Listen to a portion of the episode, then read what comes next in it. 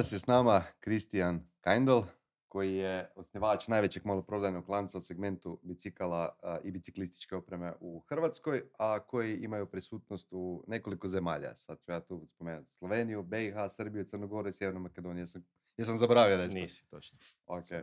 Mogu ja samo prije ispričati jedno iskustvo s Kindlom. Naravno. znači, bilo ti je to 2011. godine, znači, meni ti je u nedjelju na večer palo na pamet kako bi bilo super da ja napravim neke izvan okvira. Ono, nisam se bavio sportom već ono, valjda pet plus godina, znaš. I odlučim ti ja kupiti bicikl i iz Zagreba do Varaždina. I dođem u Kindle. Kad je to bilo? To ti je bilo 2011. godina, četvrti mjesec. Okay. I dođem ja u Kindle, ono, ujutro se probudim u sedam, uđem ja u Kindle, tamo kod uh, Trga Republike Austrije. I sad ja vidim neki bicikl kao ok mi je, ne? Kao kužiš, on, nisam nikad u životu kupio bicikl. Ja sad vidim neki bicikl 3800 kuna, znaš. I ja sad prodavača pozovem, znači, kažem, e, gospodine, možete mi pomoći, meni se sviđa ovaj bicikl. I prodavač počne zamuckivat i onak, počne se znojit ovoga po čelu i kaže, gospodine, znači, ovo je stvarno ono odluka, ovo je bicikl koji će vas služiti, znači. Ja sad ono, čekaj, pa rekao sam da ga hoću kupiti.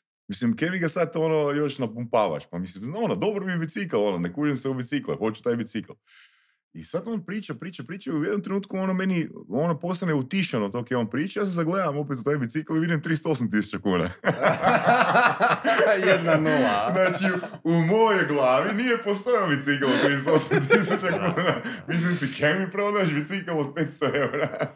bilo je, bilo je takvih situacija uh, u početku pogotovo. Mm. Da, mi smo bili ono, ajmo reći neki među prvima koji su se Mm. bavili prodajom bicikala i van je to naravno posao koji je već dugo, dugo godina i razvijen i kultura bicikliranja je druga i tak dalje i naravno i standard je u to vrijeme bio potpuno Mhm. drugačiji u Hrvatskoj i ostalim zemljama i bilo je takvih, moram priznat, bilo je takvih. Za te Više od 10. Auto, je, je, je. A kako je prošla avantura? Ne, ja sam onak rekao, "E, ispričavam se, ja sam krivo vidio, ja sam krivo vidio cijenu, meni treba bicikl, ono, da par sto kilometara napravim. Ti si kupio bicikl na kraju. Ne, kupio sam onda za 3800 Da, da, bicikl, da, znaš, da, to bi da, bila cifra koju sam bio spreman platiti.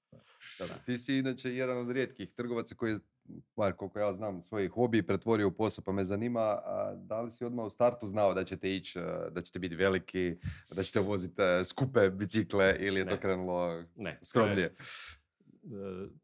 to je zapravo, ajmo reći, došlo samo po sebi kao ne mogu sebe nazvati u to doba nekim biciklistom, ja sam zapravo došao iz skijanja, ali onda se nekak logičkim slijedom nastavilo nešto što Mhm. je trebalo raditi po ljeti, onda su došli bicikli i ko neki u to doba sportaš i to mi je postalo zanimljivo, počeo sam se rekreativno baviti time, tu i tamo koja utrka, ušao u taj community koji je bio u to vrijeme zaista mali, Mhm. zaista limitiran. Govorim pod krajem 90-ih, početkom 2000-ih. I naravno, privuklo me, privuklo me proizvod. Moja, e, moja moj interes od uvijek je nekako na materijalima.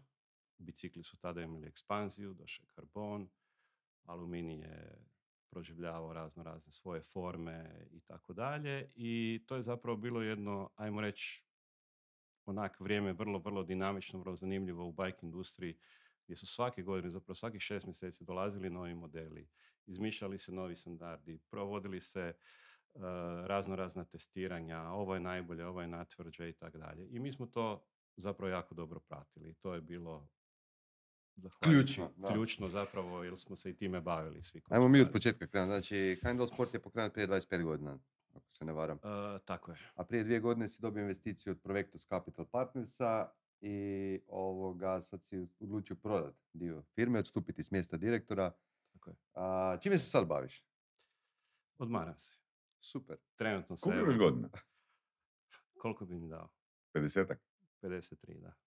Znači, primjer e, rane mirovine. To se zove, to se zove poduzetnik. da. Pa nije, ne bi ja to rekao rana mirovina, ali mislim da se treba malo odmoriti. Aha.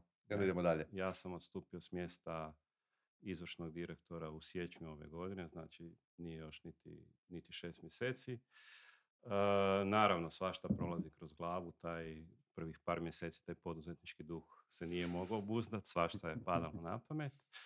A onda sam sam sebi rekao, ajde malo sad, Daj, malo gledaj serije, ne znam, odi U podcaste. u podcaste, da, simo tamo i tak dalje, ali evo sad se, da kažem, recimo spremam nešto odraditi od, od jeseni, ne? Što neće imati veze s apsolutno. Mhm. Jel možemo pričati o tome ili je još uvijek tajna? Mislim, ja sam završio građevinsku školu i nekako je cijela moja obitelj generacijama bila vezana uz građevinu i tu imam neke interese, ne ona što sad svi rade, ne znam, tipična stanogradnja i tak dalje, nek, evo tu malo se vrtim po Europi, gledam, njuškam, da tako Znači možemo očekivati nešto revolucionarno. Ma ne bi rekao revolucionarno, ali Diferencirajuće. recimo, eto, Super. dobar izraz, da. Mislim, Ja se sjećam, mi smo se upoznali prije nekih ne, pet godina, četiri, pet, nemam pojma. I ti si bio jako aktivan u svemu što se događa na web shopu. Znači ti si Je. osobno zapravo vodio taj web shop, brinuo o njegovom dizajnu, ne znam, o svemu, o informacijama na webu. Sjećam se da si jako puno pažnje posvećivao fotkama. A, kako to da nisi zaposlio nikoga za taj dio, nego si odlučio to sve sam raditi? A, ovako, znači u tom našem poduzetništvu koje je išlo nekako linearno prema gore, e, bilo je vremena naravno kad puno toga moraš sam odraditi, jer jednostavno si u nekom trenutku možda ne možeš priuštiti nekog kvalitetnog. Onda su tu dolazili, prolazili, odlazili i onda u jednom momentu, dok nisam bio u mogućnosti zaposliti zaista kvalitetne ljude, sam većinu toga radio sam. To mi je uzimalo puno vremena, ali mislim da je puno toga donijelo. Mhm. I nakon što sam uspio zaposliti ljude, postavili smo procese, kako se to radi, šta je bitno i tako dalje i tako dalje. Po mojem mišljenju, u jednoj takvoj trgovačkoj firmi koja pogotovo radi neki proizvod koji je, ajmo reći, tehnički i zanimljiv ljudima i koriste ga za slobodno vrijeme i žele imati određene informacije da se ne zabune da košta 3800, a ne 308 tisuća i tako dalje. E, Mislim da je bitno da ti detalji budu točni, da budu poprilični. Moglo je slovima, moglo je slovima napisati 38 tisuća. Ne, ovaj, I tu sam uvijek inzistirao i pa pričali smo dosta o tome i na kvaliteti slike i na kvaliteti o- Mm. ovaj, opisa. A kako sam i sam od samih početaka, znači naša stranica je nastala 2001. godine. Znači, zaista. Nije bio web shop, još samo Nije stranica. bio webshop, to je bila stranica Katalog nekakav. gdje su bile izražene cijene. Naravno, nije u to doba bila povezana s ERP-om, ali Mhm. mi smo tada počeli, da tako kažem, ak je neko na... Znači, to je bila kupnja išla ovak, neko je vidio nešto na web stranici, onda je nazvao, jel zaista to imate? I onda vi Ima? naručujete, jel? Ne. ne. Imali ste lager? Imali smo lager i onda, ne znam, ok, dajte da zapišemo adresu, ne znam, Marcel. Majsan, ta je ta ulica, evo šaljemo predračun, vi platite, kad vidimo mi šaljemo. To su bili neki Jesu se onda kupovali ti bicikli od 38 tisuća kuna? Uh, jako malo. Bio je limitiran i mi smo dosta bili involvirani u taj community, Mhm. ajmo reći, ljudi koji se time zaista Mhm. bave. To su i- profesionalci uglavnom bili ili hobisti? Ne, to su bili hobisti. Koji je profil Mhm. osobe koja, kupu, koja je tad kupovala bicikl od 38 tisuća kuna? Pa to su bili, mislim, biciklizam je jedan predivan sport. Jedan izuzetno zdrav sport. Uh, jedan sport, kažem, koje, u kojem je tehnologija jako involvirana. I to je bilo različitih profila ljudi Mhm. od da tako kažem, ono, evo, mogu se sjetiti i današnjeg svog prijatelja neurokirurga, pa do, ne znam, onako. Jel neku zimu kredit da, Da, takav ono, bicikl? 5-6 tisuća. Je, je, je. U to doba, znači, kao i danas, naravno, i. kartičari su imali pogodnosti što se tiče Mhm. kupovine na rate. I onda je još bilo, znači, je, koliko? je. Šest rata? Jesu 12? se na 60 rata Je, uzimali? je, je. na- Bilo je, bilo je i do Wow. 60 rata, da. Wow. Da. Ok. Koji su vam bili eh, neki najveći izazovi u to vrijeme? Uh, je li to bilo nerazvijeno tržište, nedostatak kapitala ili nešto treće? Sve od, sve od navedenog. I kako si to rješavao? sve od navedenog. Pa ne, to je bilo zaista onak, sad kad se pogleda unatrag tih 25 godina, 20 godina, ajmo reći da ja spadam ili sam tu negdje oko te neke prve, prve generacije poduzetnika u, Hrvatskoj nakon samostalnosti, nakon rata i tako dalje. I malo nas je možda značilo što znači pravi posao, kako ući, e, znači da moraš pratiti od početka, od zakona, od ne znam, zakona o radu, nemam pojma.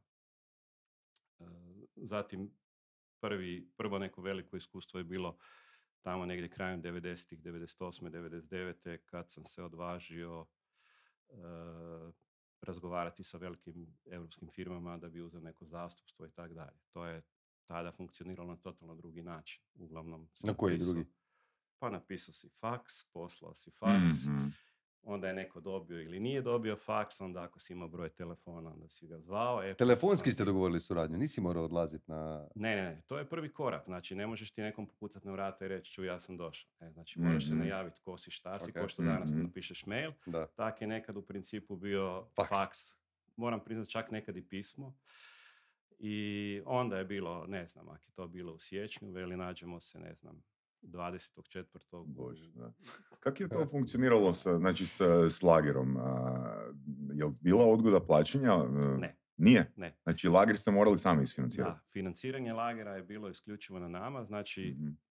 vrijeme do 2013. je bilo zaista izazovno za Mhm. poduzetnike u trgovini.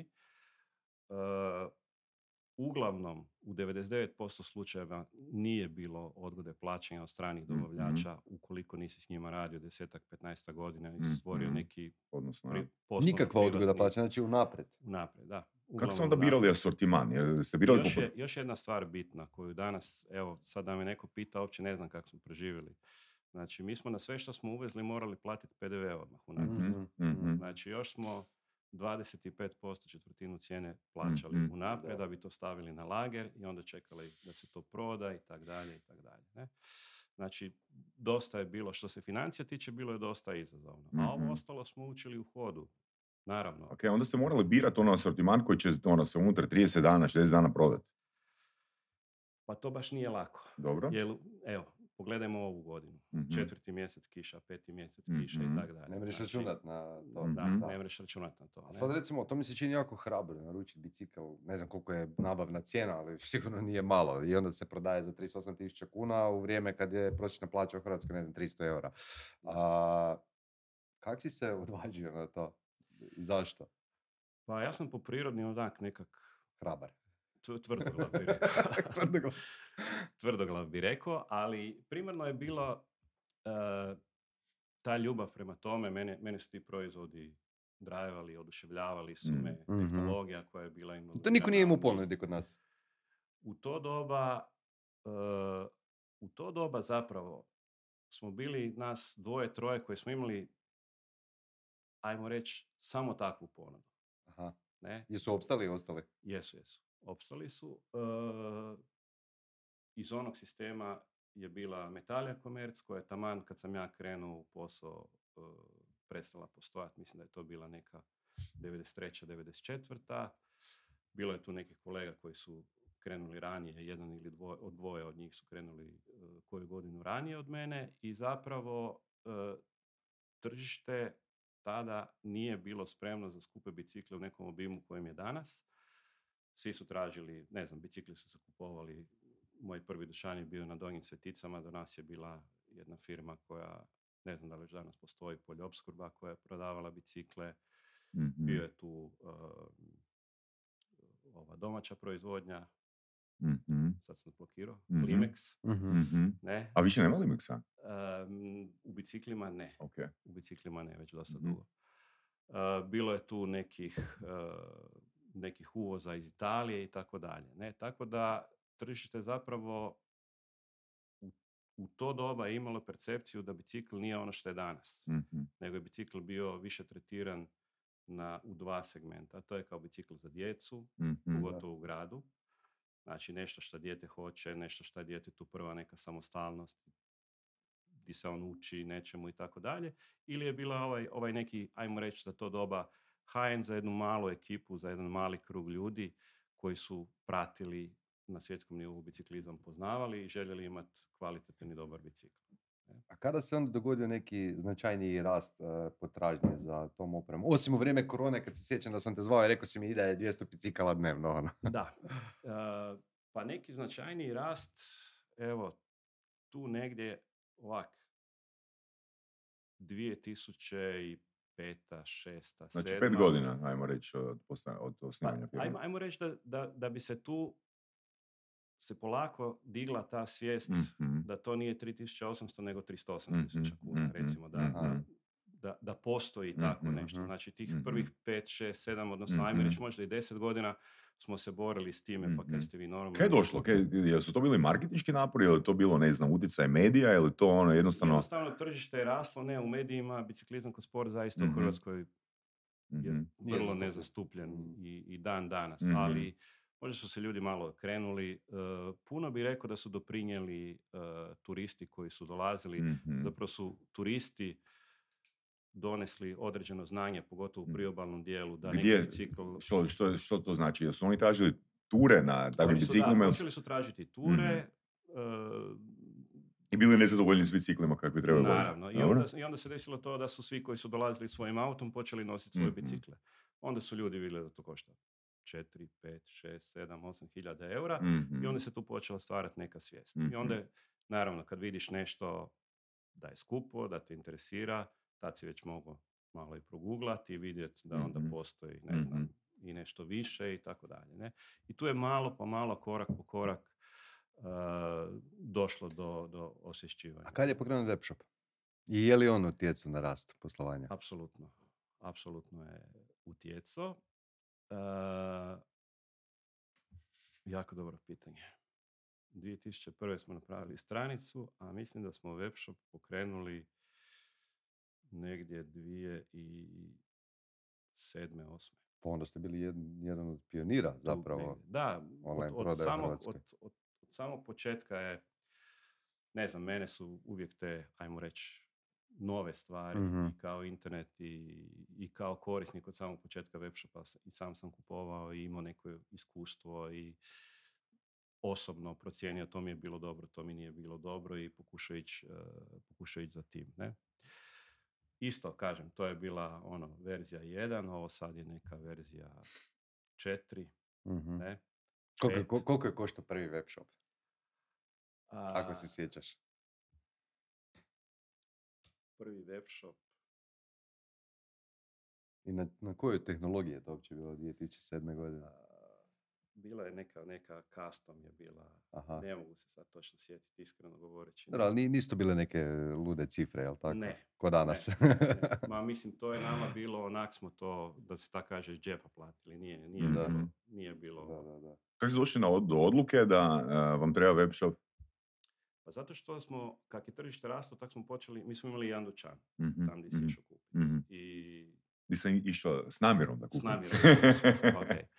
I jednostavno eh, imali smo web stranicu na kojoj je bio broj telefona, ljudi su počeli zvati iz Mhm. Splita, iz Mhm. Pule, ne znam, iz Osijeka i tako dalje. I naravno, web shopovi ko web shopovi tada su rasli i mi smo rekli, ok, idemo i mi u tom smjeru, idemo vidjeti kaj će se desiti, ne možemo to ignorirati. Jel vam, jel vam tada web shop e, štedio vrijeme? Ne. Iskreno ne. Zato što, znači, počeci e, poslovanja na web shopu su zapravo bili onak dosta teški. Znači, bila je, ja bih rekao sa strane, više sa strane kupaca jedno veliko nepovjerenje. Kako mi ja sad neke platil, pa da li ću ja Da, to da, da. dobiti, pa kad ću dobiti, pa ko Da. se stoji iza toga i tako dalje i tako dalje. Znaš, oprosti kad te prekidam, baš me, nešto me asociralo, tipa, ja sam de- 99. 2000, 2001. 2002. radio na 988 i ono, kad bi se dogodila neka situacija da bi osoba rekla ja prvi put zovem telefonskim informacijama i to bilo šokantno. E, a sad pred par mjeseci sam pričao s Vijekom Pe- Peretićem iz Pro Grupe i on kaže da velika većina njihovih upita i komunikacija ide SMS-om. Znači, jel, e, za, zašto to pričam? E, Kak je ta komunikacija zapravo izgledala? Ono, od početka si rekao si da je to bio telefon dominantno. Tako je.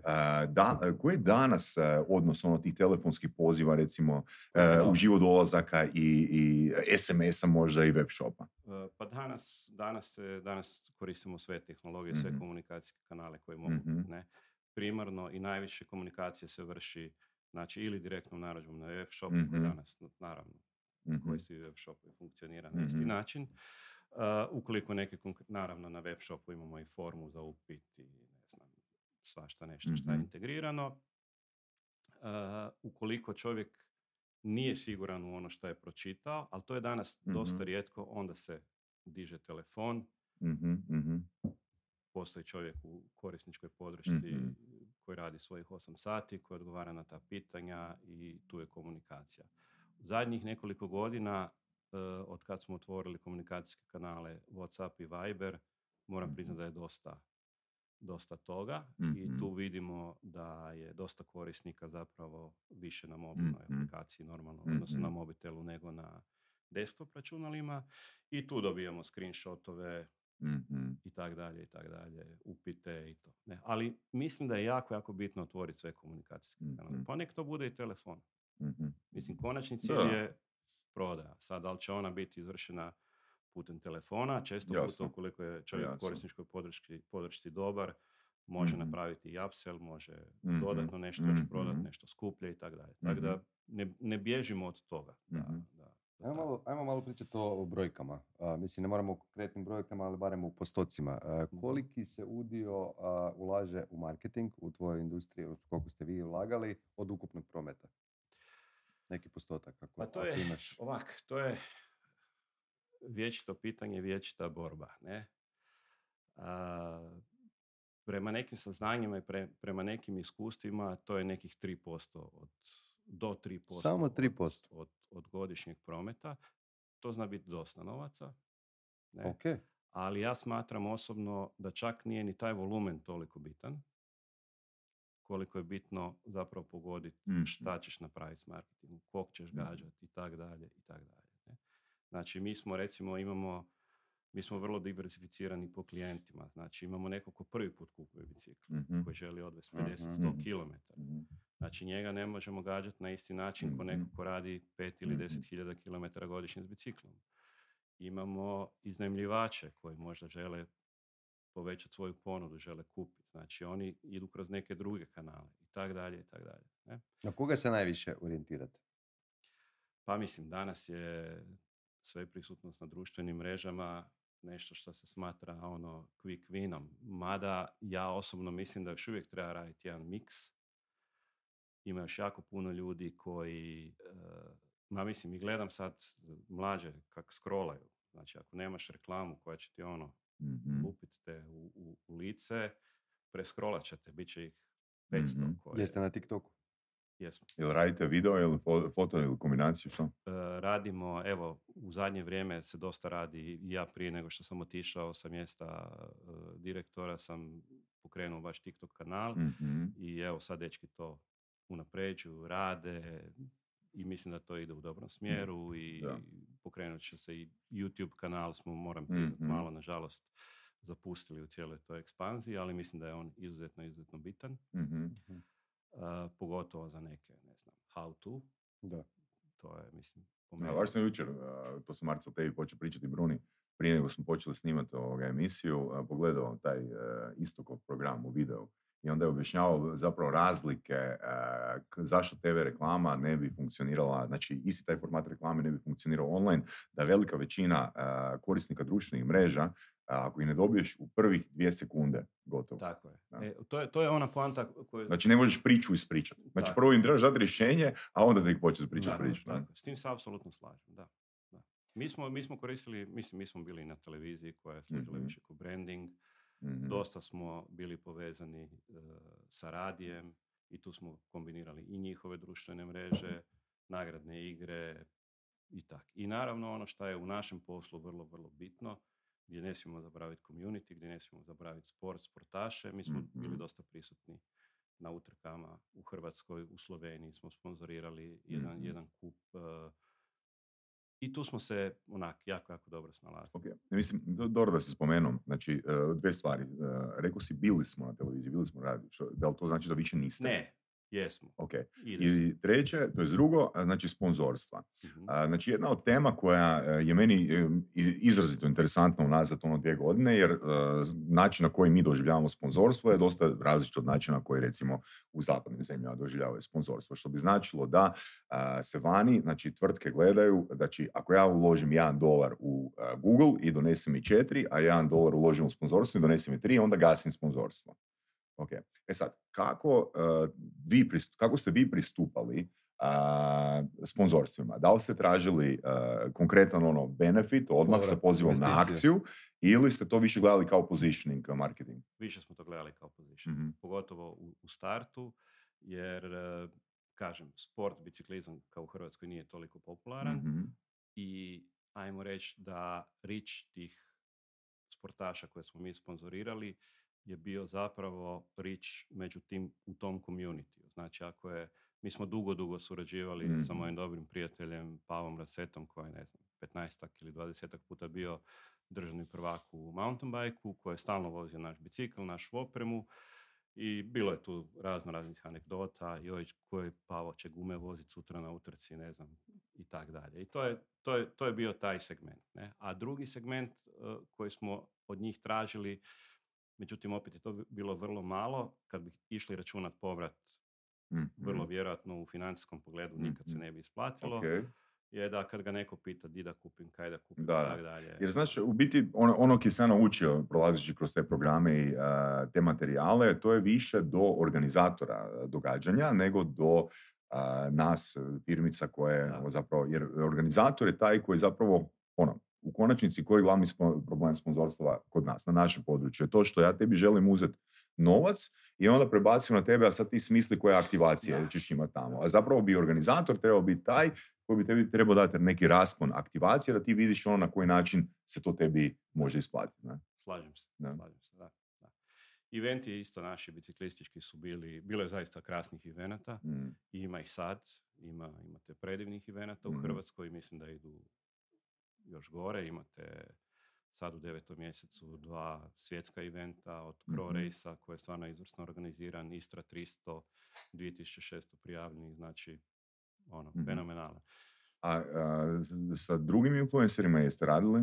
I što mi, koji je tvoj stav oko influencer marketinga? E, sa, sa influencerima van communitya biciklističkog nismo radili. Mhm. Razmišljali smo, gledali Da, smo, dobro. ispitivali, preispitivali. Nije autentično, ne? Nije autentično, radili smo e, unutar nekog sportskog, ne znam, na primjer, Sandra Perković je vozila naš bicikl, Mhm. odnosno još uvijek vozi i ovako nek, evo, dečki skijaši, Istok Rodeš, e, Filip Zupčić, e, ta ekipa iz skijanja i tak dalje. Više unutar tog community, ali nismo nikad stupili baš, ajmo reći, prema nekim influencerima, pravima, celebritima i tak, Mhm. ne.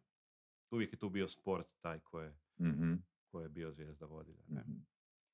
Uh, ok, da se vratimo na brojke, još sam jedno pitanje htio pitati, ako znaš možda Mhm. informaciju koliko je iznosio udio online prodaje u ukupnom prometu prije korone, za vrijeme korone i nakon toga, znači da li se onda opet vratilo na stanje od prije? E, da, vratilo se na stanje od prije. Baš ono, na isto ili je A, ipak malo Pa ne, sve raste, pa ti omjeri ostaju tu negdje, ali mislim da je, ako, ali ću pogriješiti sad, ali otprilike mislim da smo mi sa web shopom prije korone ostvarivali oko 16-17% ukupnog, To je više od prosjeka, ajmo reći, hrvatskog. prometa. Mhm, Naravno, u koroni je to naraslo, brojke se sad točno ne sjećam, mhm. a sad kako više ne radim, ali mislim da je, da je isto. Da se vratilo da na staro stanje. da mislim, to sam čuo i od drugih. Da, ne? Povećao se, uh, mislim, povećao se ne samo volumen prodaje, nego i cijene su narasle. Ne? Cijene su narasle, e, kod nas je došlo do dosta velike promjene u strukturi proizvoda koji se prodaju. Znači sad se prodaju više električni bicikli koji su višeg cjenovnog razreda. Mhm. Znači to automatski e, potpuno mijenja financijsku sliku.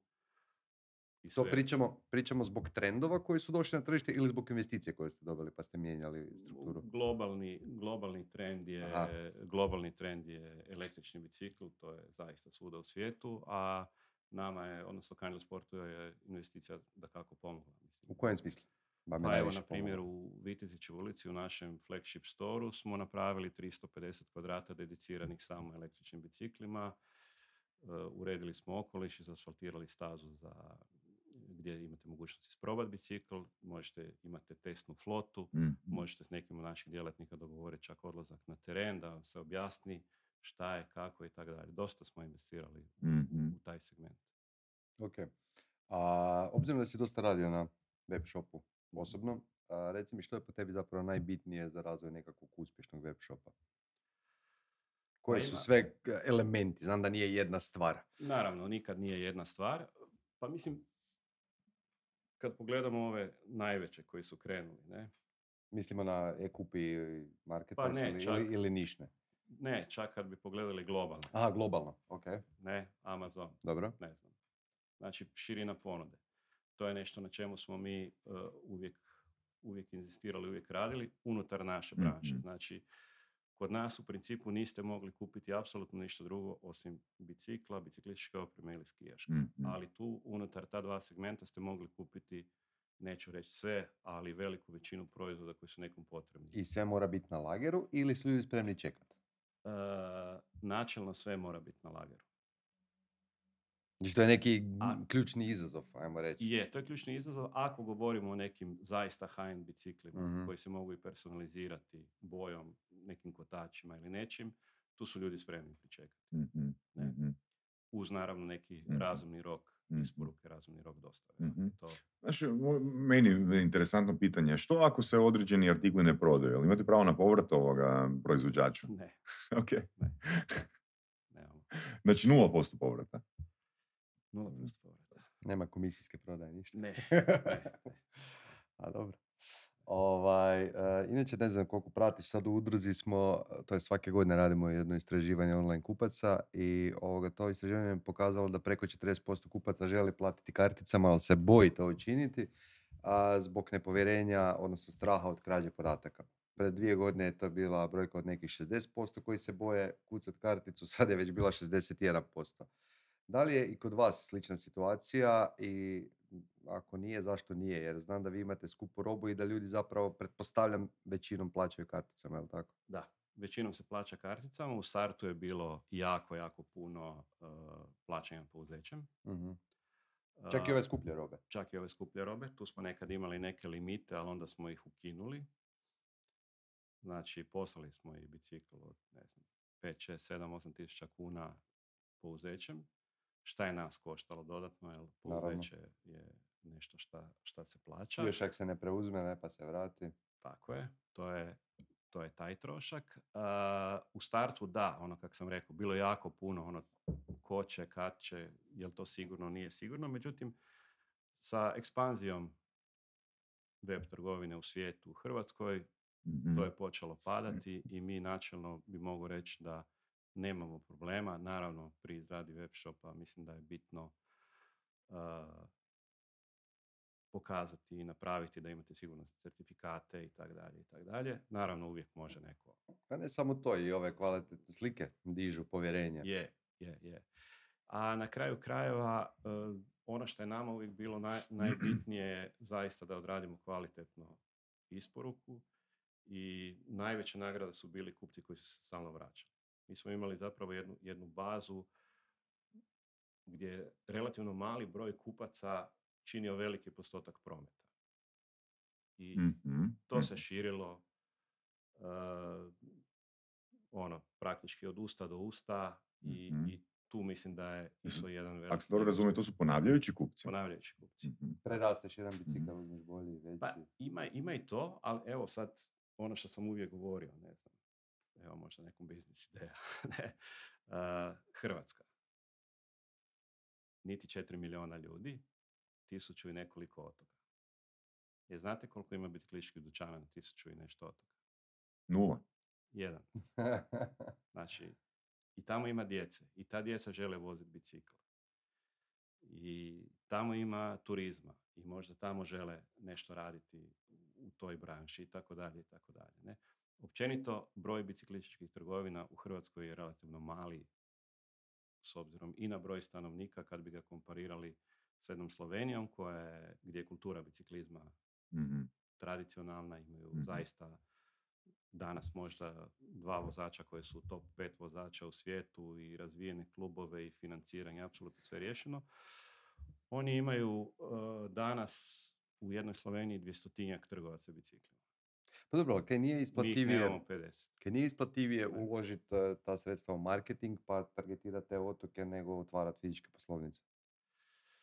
A to smo radili. Pa zato i kažem, ne znam zašto bi bilo čudno da nema e, fizičkih e, dućana toliko. Pa, da, nije čudno. Mislim, to je, to je ajmo reći, neću reći problem Hrvatske, ali jedan izazov trgovine u Hrvatskoj, ne, di vi zapravo Opet slabo tržište, to je slabo, problem. malo, Da. malo tržište i koje živi u principu nekoliko mjeseci u godini kad je, Mhm. kad je turizam. Mhm. A koji udio kod vas iznosi plaćanje e, na rate? Dakle, baš me zanima koliko su kreditno sposobni naši građani.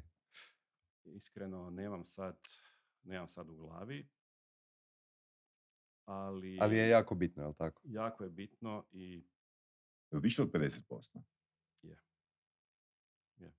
A jel možda otprilike znaš da li su to šest i više obroka ili a, mislim da je 12 prednjači. 12 prednjači? Mm.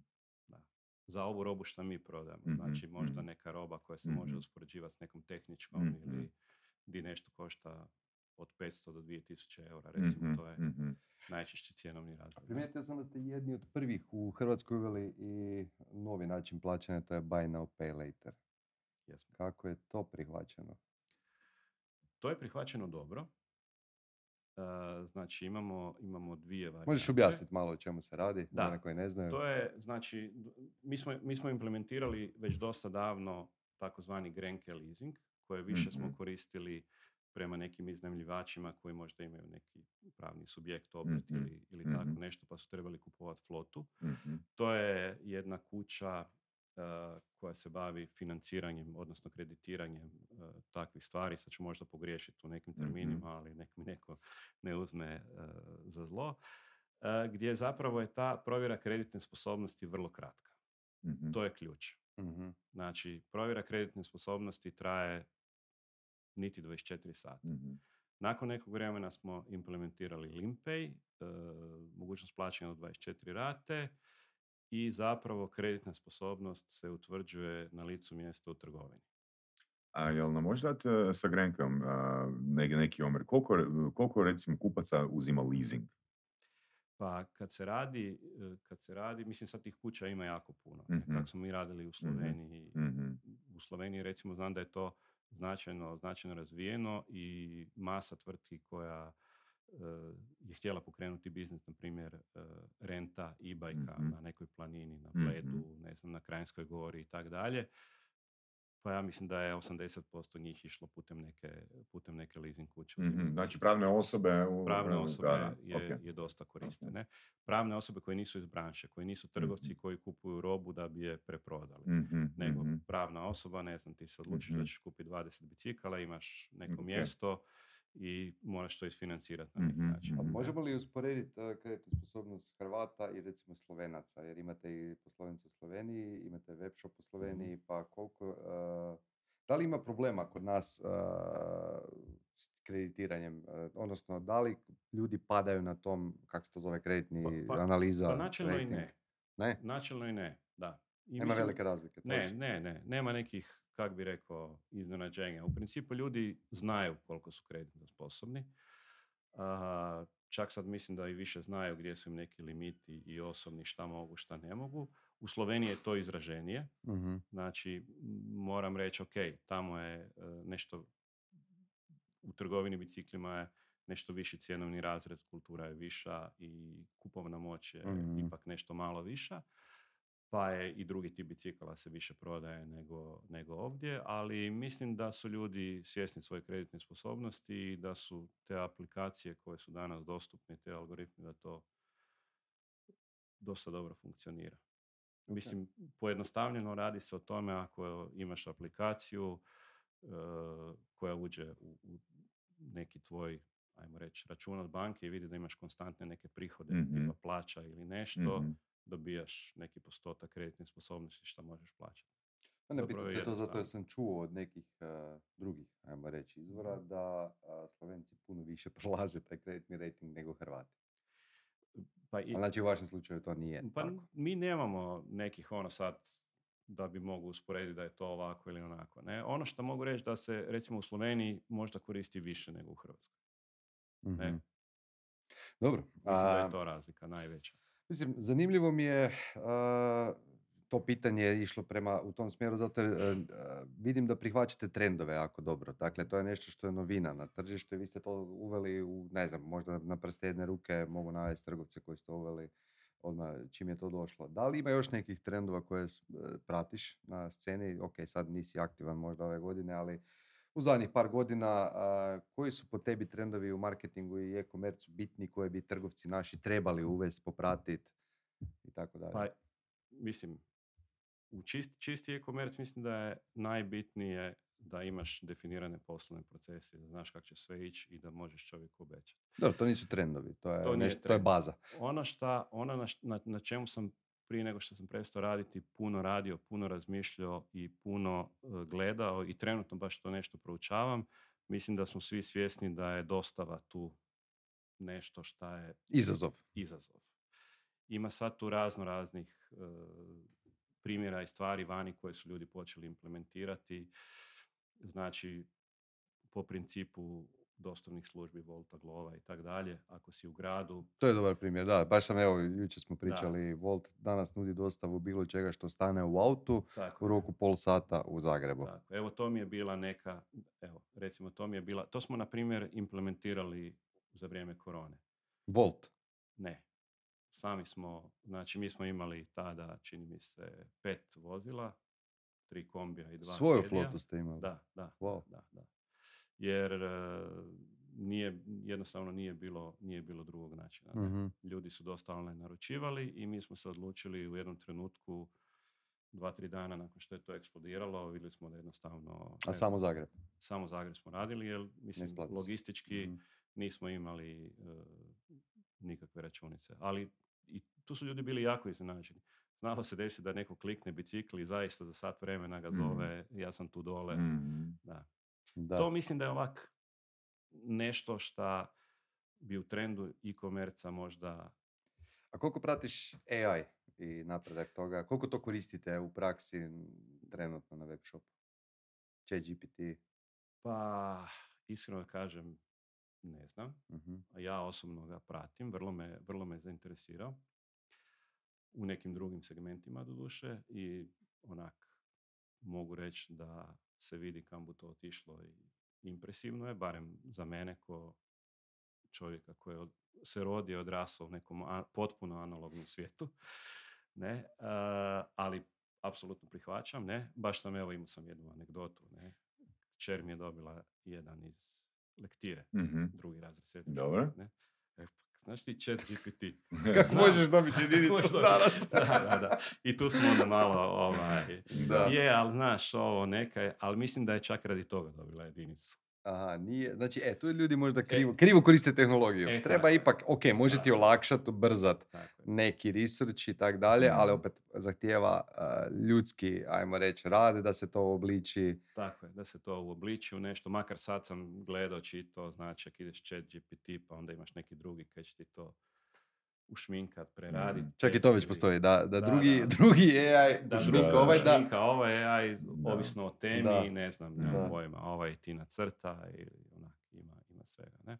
da, da. Ima svega. Ali Da. mislim da će, mislim da, recimo ja vidim uh, u, u e-commercu AI možda, možda to već postoji, ne znam, kao neki, ajmo reći, vodič možda za nekoga ko prvi put, evo, Ili komunikacija, recimo Ili Zalando je uveo chat GPT umjesto klasičnog četa. e, to Ne znam to Da. čuo, da.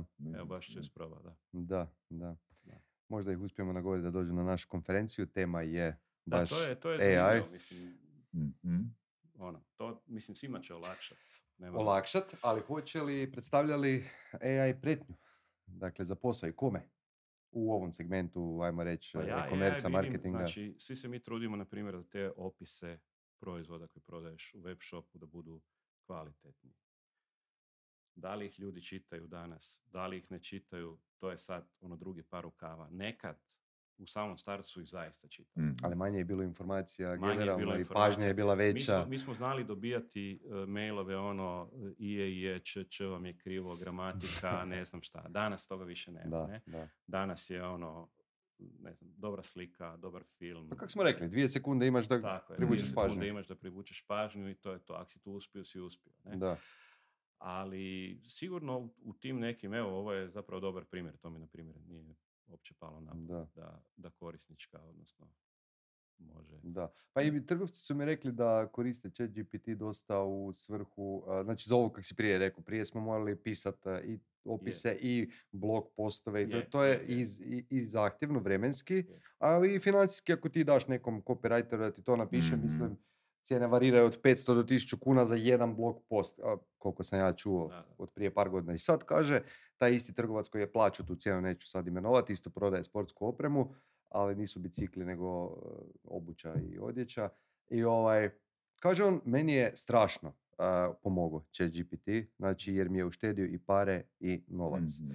A, pa me zanima a, koliko ljudi kod vas trenutno radi na web shopu i misliš li da će se možda to u budućnosti smanjiti ili povećati? Ta naravno, sve će ovisiti o tome kako će web shop, odnosno web prodaja rasti ili neće rasti ili će stagnirati i tako dalje.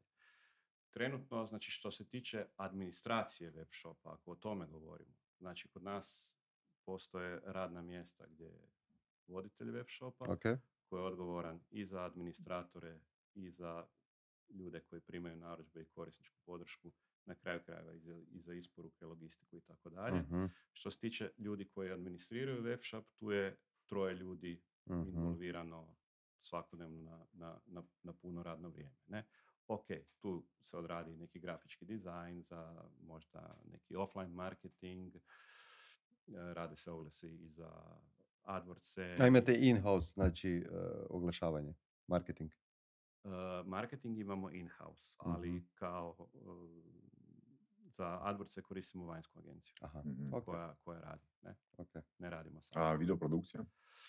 Uh, za video pro- produkciju isto za sada. U, je, je- u jednom terminu, u, prije jedno 7-8 godina smo to sve sami radili, čak smo Mhm. kupili ovako zanimljivu neku opremu. Ovaj, međutim, uh, ide, ide, ide, ide i Mhm. onda jednostavno to ostane negdje po strani, onda to napraviš tek toliko da napraviš, onda to nije dobro, Mhm. nisi zadovoljan, vidiš da izgubiš Mhm. puno vremena i tako dalje i tako dalje. Ne? Ali recimo, mislim da bi jedan pravi dobar web shop koji radi dobro, ne bi bilo loše da ima koji si naravno može priuštiti i prostor i opremu i kvalitetnog čovjeka koji može nešto snimiti, fotografirati, montirati, da ne bi bilo loše da ima to. Svoje, znači, svoje, svoju video produkciju, Svoju- foto- svoju fotografsku, produkciju, da, da. da, da, ok, Da. Ok, ima smisla. A, ok, malo smo e, pri kraju s e, vremenom, pa ću te samo još pitat da, to je zamolit da prodaš Saši bicikl. Jer a, Saša Ali za- trenutno... Za 5000 eura. Saša trenutno vozi starudiju od auta, Tako je. pa dajmo ovoga, prodaj mu neki kvalitetan bicikl, a opet da čovjek ne ode u neke dugove i to, to bi bilo šteta da... A ja bi ga baš zadužio. Ajde. ne? Ah, ne. Šta će Saš? Mislim, 38 tisuća kuna nije htio dati prije Pa, da. 15 godina ili ne znam koliko. Kak sada? Da, ali onda nije Je, bilo, nije bilo bicikala na struju, znaš. A sad A ja na struja, brdu živim. a zato baš. Ne, ja, ja ću iskoristiti ovu priliku, neću mu prodati bicikl, ali ću se evo sa vama dvojicom dogovoriti i organizirat ću vam uh, jednu vožnju sa električnim biciklima, a nakon toga ćete ih sami kupiti, ja vam uopće neću trebati. A lako tak. Može. Mislim da će to biti, da će to biti najbolja, najbolja varijanta. ne? Odlično, odlično. Ajde.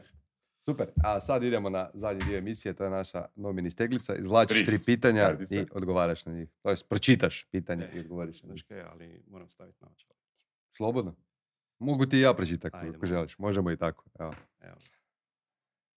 Krećemo od zadnje. Kada bi mogao promijeniti jednu stvar na svijetu, što bi to bilo?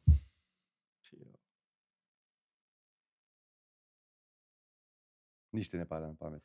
Pa evo, iz, nažalost iz nekih osobnih iskustva mislim da bi kada ne bi postale neke smrtonosne bolesti, odnosno neizlječive bolesti, da bi to bilo Lijepo. lijepo. Da. Dobro. Mislim, e, možemo odmah i pokazati ovaj uređaj koji nosiš, prsten. Evo, Dakle, nešto e, dosta zanimljivo koji mjeri uh, otkucaj srca i... Je. Jel, znači- jel, ta tvrtka e, targetira hipohondre? Ili ti ga pitanje jesi li ti Ne, ne, nisam, nisam hipohondar, odnosno čak uh, prerijetko idem kod uh, Mm. liječnika i na neke kontrole i tako dalje. e, pa kad pratiš i znaš da je sve dobro. između ostalog. Ne, ovo, ovo primarno koristi za neke moje... Estetske. Estetske. Tako je, tako. ok. Sljedeće pitanje.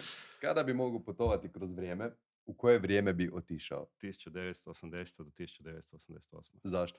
Zašto? Zato jer sam tad odrastao, po mom mišljenju to je onak bilo jedno vrijeme koje je bilo čisto, čistije nego sada. super zabava, sve je bilo jednostavnije, informacije su dugo putovale do Mm. nas, bili smo, pff, ono, ne bi uopće razmišljao. Evo, ako neko izmisli vremeplov, ja se javljam, evo da me spusti tam negdje u 86. Mm. Evo. E, jesi u to vrijeme e, imao para? Znači, ono, jel ti bilo... Ne, nije tad niko. Nije- nije to ni bitno. Ne, ne, nije, nije to, zaista nije bilo ni bitno. Uh, mislim, to je bilo nešto totalno drugačije. Ne, to je bilo... Mi smo se zabavljali, novac nije bio uvjet da se dobro zabaviš.